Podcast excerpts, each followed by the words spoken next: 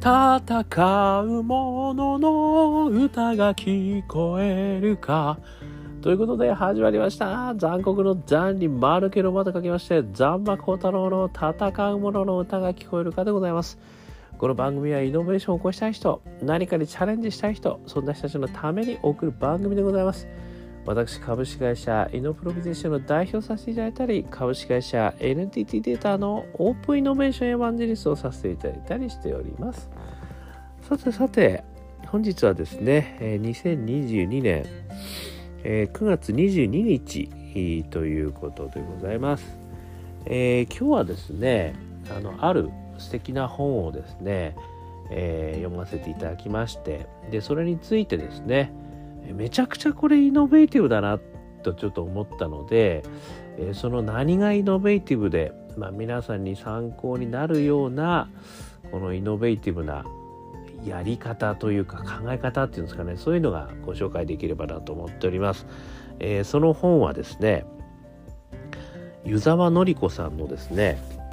「うんこの教室」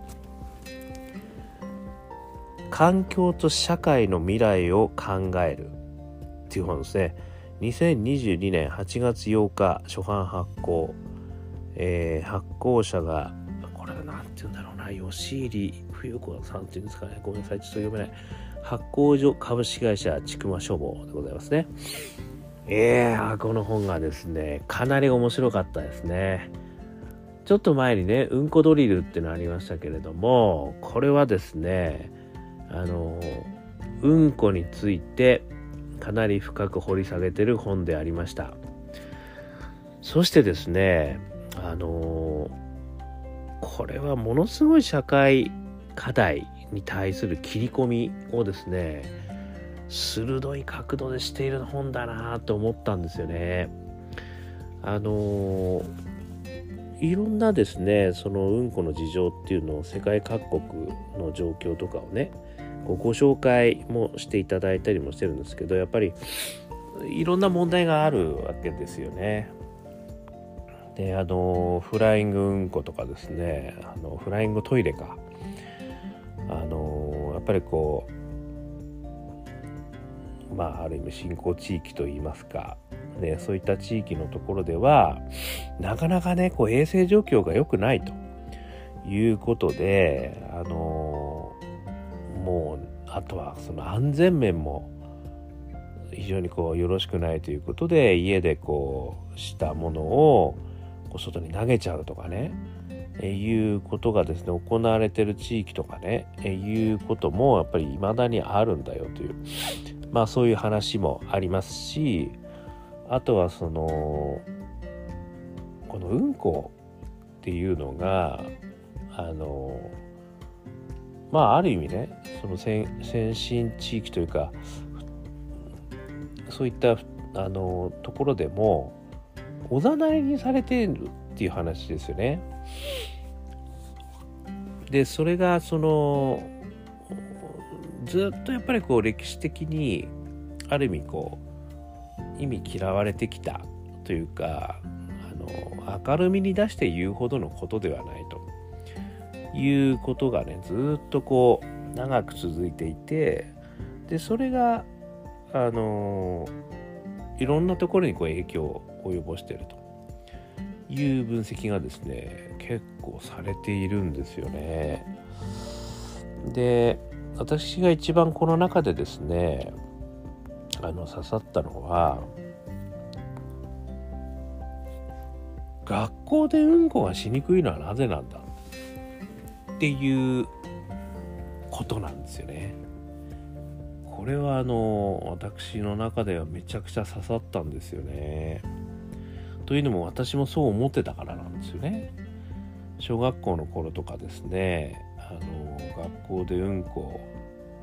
私結構ですねお腹あんまり強くなかったんですぐうんこしたくなるんですよねだから今でもある意味こう1日に23回ぐらいかなり調子がいい感じなんですよね。だから学校でねうんこすごい辛かったんですよね。うんこいけないわけですよ。なぜかというとみんなから生やし立てられるからなんですよね。お前うんこ行ったぞとかね。あのざまうんこしてるぞとかね。これよくありましたね。私よく入ってたんで。こう上から下からね攻撃を受けるみたいなことね結構個室の中でねありました。まあそれでもね私いや本当嫌だったですよね。嫌だったから家にねぶわー帰ってすぐうんこするみたいな。やっぱり生活してましたよ。でこれもそのことがね書いてあるんですよね。統計的にこれも調べた方がいらっしゃって。えっ、ー、とね低学年よりも高学年になった方がそういうのがひどいらしいんですね。でそれがやっぱり恥ずかしいから行かない林立てられるから行かないっていう方が小学校上級生ではすごく多いっていうアンケート結果も出てるんですよ。これまさに私も本当共感したんですよね。これなんでなんだっていうことなんですよね。これすごくあこの問いはちょっと私あったけどしてなかったなーっていうのがね、まあ、愕然としたわけですよねこれ。めちゃくちゃ疑問しかも違和感がねずっとあったことですね。でも大人になるにつれてあのまあそんなことは言わなくなりましたよねこれね。これも不思議ですよね。これにもね私ちょっと今今自身でも答えがねちょっとないんですよね。なんで大人になったらそれなくなった？ねなんで子供の時だけそれある？これもね非常に明確な答えはね私の中にはないんですよね。でこの本の中でもそこまではね言及されてないんですけどでも一つはやっぱり私思うのはあのタブー視されてることだと思うんですよね。やっぱりこれあの前の回でも何回か前にもお話したんですけど死をどう扱うかっていう話がありますよね。で死が生と生きてるあのつながっていたらとしたらってことはあのアイヌの信用集をもとにですねちょっと私もお話ししましたけどそことすごく似てることでもあるですよね。だからタブー視してあの言わないですよね。言わないもしくは隠してしまうってことですよねだからそれによってさまざまな弊害が出てるんですよ例えば私がうんこを学校でできないってことですよね これめちゃくちゃ弊害でしたよ、本当に。なんとかしてくれよ、誰かと思ってましたもん、私。何なんだよ、こいつらと思ってましたよ。でもね、やっぱり、そういう、その社会環境というか、環境から逃げられないわけですよね。で、それがですね、やっぱり非常になんでなんだっていうところが、今回私が改めて問いを立て立てさせていただいて、あのあ私自身もその問いに対しては目をつぶっていたなと思ったんですね。でですねそこにですねこの湯沢のり子さん一石を投じてるのは衣食住に便を足すってことなんですよ。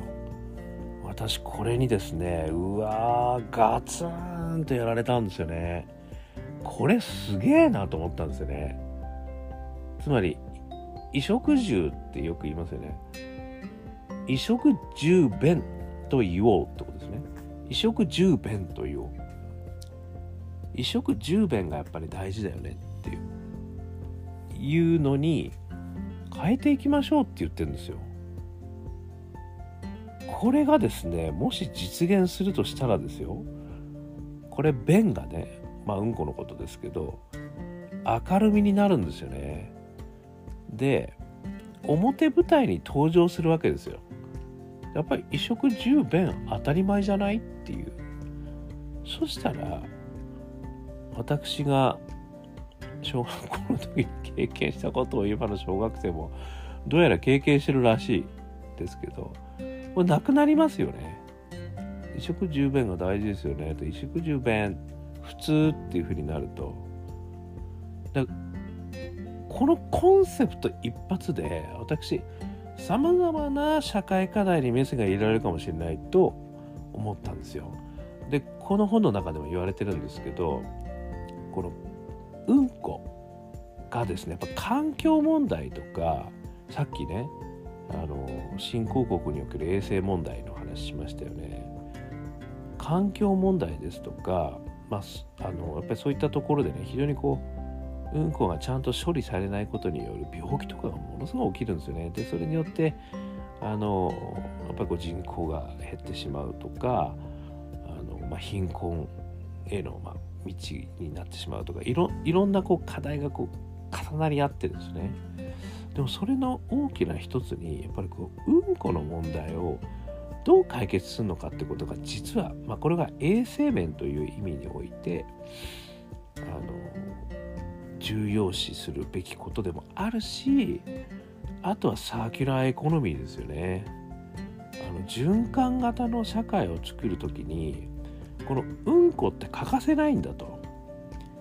いう認識があの一部の方々の中ではあると思うんですよね。この中でもねちょっと書いてありますけども要はあの肥料として、あ、日本のな日本でもねそういう意味では肥料として有効利用してたじゃないですか。であと日本の中でもねあの私が存じ上げているムスカという、ね、ベンチャー企業さんいらっしゃいますよね。えーと、確かソ連の技術を使って、えー、ハエですかねハエのすごいこう遺伝子の後輩のサラブレッドを作ってそしてそこでこう分散分解させるんですよね。排泄物をものすごいスピードで分解してでその宇宙で循環をさせると。でそのハエを使って地球上においてもサーキュラーエコノミーをねあのどんどん作って、まあ、肥料肥料を分解して、えー、家畜に食べていただいてでそれをまたあの新たな食料にして我々が食べてそしてそこからまた肥料ができてみたいなこの循環するサーキュラーエコノミーを実現しようみたいなね話が実はこのうんこを抜きには考えにくい考えられないですよね。だから永久期間というか、まあ、人間が生きていく中で永久期間になるためにはうんこが欠かせないんですよね。ということを考えると衣食住便これめちゃくちゃ重要なコンセプトじゃないですかね。と私はちょっとショッキングというか感動まで覚えたんですよね。この衣食住に便を足しましょうっていうこと自体がこれが社会の当たり前になっていくと世の中めちゃくちゃ変わると思いました。でこれがですねやっぱりある一つのボタンを押すことによって全てのいろんなものがぐるぐるぐるぐるオセロのようにひっくり返っていく。これがイノベーションの真髄だと私思うんですよね。いやなので私これはですねすっげえ面白いと思ったしあのここからねさまざまな仕掛け作りだとかソリューションとかが生まれてって世の中変わることできるんじゃないかなっていうぐらいパワーのあるコンセプトだと私は思ったんですね。でここからですねまたさらに私が思ったのがあの3つあります。1つ目がやっぱりこうタブー視されてるものを見える化する。ここで言えばうんこですよね。こう便。これをやっぱり一食十便だと。いうことにあの引き上げる。やっぱりこのタブー視してるってことがね本当に不思議ですけどこう気がつかなくなってるんですよね。私の場合ですけどね。でそれは普通になってるんですよね。でも改めて言われたら確かに。俺うんこ全然行きたがんなかったよっていうことも今になって思い出してるんですよね私ね。それはめちゃくちゃタブー視されてたからなんですよね。なので一つはタブー視されてることを見える化するってことが一つ目。それから二つ目が新しいコンセプト。ね、これはあの、まあ、アイデアでもいいし、まあ、もしかしたら技術革新でもいいのかもしれないですけどもワードでもいいんですよねきっとね。このコンセプトでもいいんですよね。でそれが社会構造変化を促す。これのきっかけになるなと思ったんですね。これまさに衣食住に便を足そうってことですね。そして3つ目。それが浸透していくことによって心理的変化を起こしてタブーではなくなるってことですよね。こうなったらもう衣食住便タブーじゃなくなり衛生問題とかね。あとはうんこ我慢問題。これも解消していくというすごいイノベーションになるんじゃないかなと私は思ったんですよね。でこの3つの流れはですね実は私内田和成さんねあの元ポストコンサルティンググループ日本社長の内田和成さんから学んだイノベーションのトライアングルですね、えー、技術革新だけじゃないよと。そこに社会構造変化と心理変化があるんだと。これはもう私に今バイブルとして前もねちょっとお話しさせていただきましたけど私のあの体の中に染み入ってるイノベーショントライアングルなんですけどまさにこれだなと思ったんですよね。でその時のきっかけになってるのがこのコンセプト一発ですよね。衣食住に弁を足す。衣食住弁です。これからは衣食住弁と言いましょう。このコンセプト一発で社会変えることができる。これがねまさに行動変容を促すイノベーションになる可能性があるなってものすごいパワーがありしかも勇気が至る言葉なんだなっていうふうに思ったっていうことですね。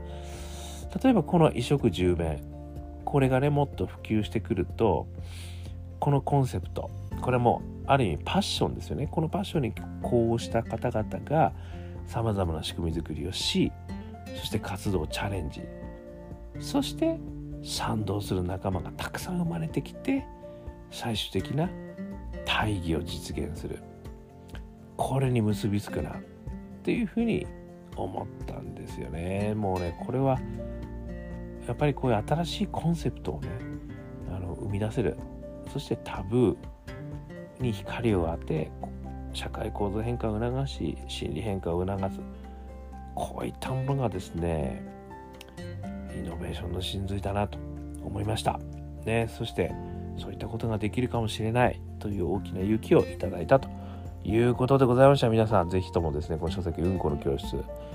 環境と社会の未来を考える2022年8月8日初版発行著者、えー、湯沢の子様それから、えー、発行所が株式会社ちくもしょうさん読んでみたらいいんじゃないでしょうか。ね私がちょっと喋ったことはねあのほとんど載ってません。私があの勝手に言ってますんでね。是非ともこの本を読んでください。ただこの衣食住に弁を足す、ね、学校でうんこをしにくいのはなぜこういったことはですね中に入ってますんであのぜひとも読んでいただければというふうに思います。で私が今日はね感じたイノベーター的観点、えー、感想、えー、としてお話しさせていただきました。ということで、えー、アンカー .fm 毎日話してますんでよかったら登録すると毎日聞きますよ。えー、 LinkedIn とかね、Facebook とか毎日、えー、私上げてますので、よかったらそこから対話が始まりましたら幸いです。えー、元気がない時には我がアカペラグループ香港ラッキーズの中年ワンダーランド、中年不思議国と、えー、ウェブを検索してみてください、えー、元気が出る曲が流れてきますよ。中年じゃなくても元気が出ます。そして最後に、一人からでもイノベーションできるぜということを書いた本、ホープイノベーション21の秘密、電書籍、リアルの書籍両方ありますので、よかったら見てみてください。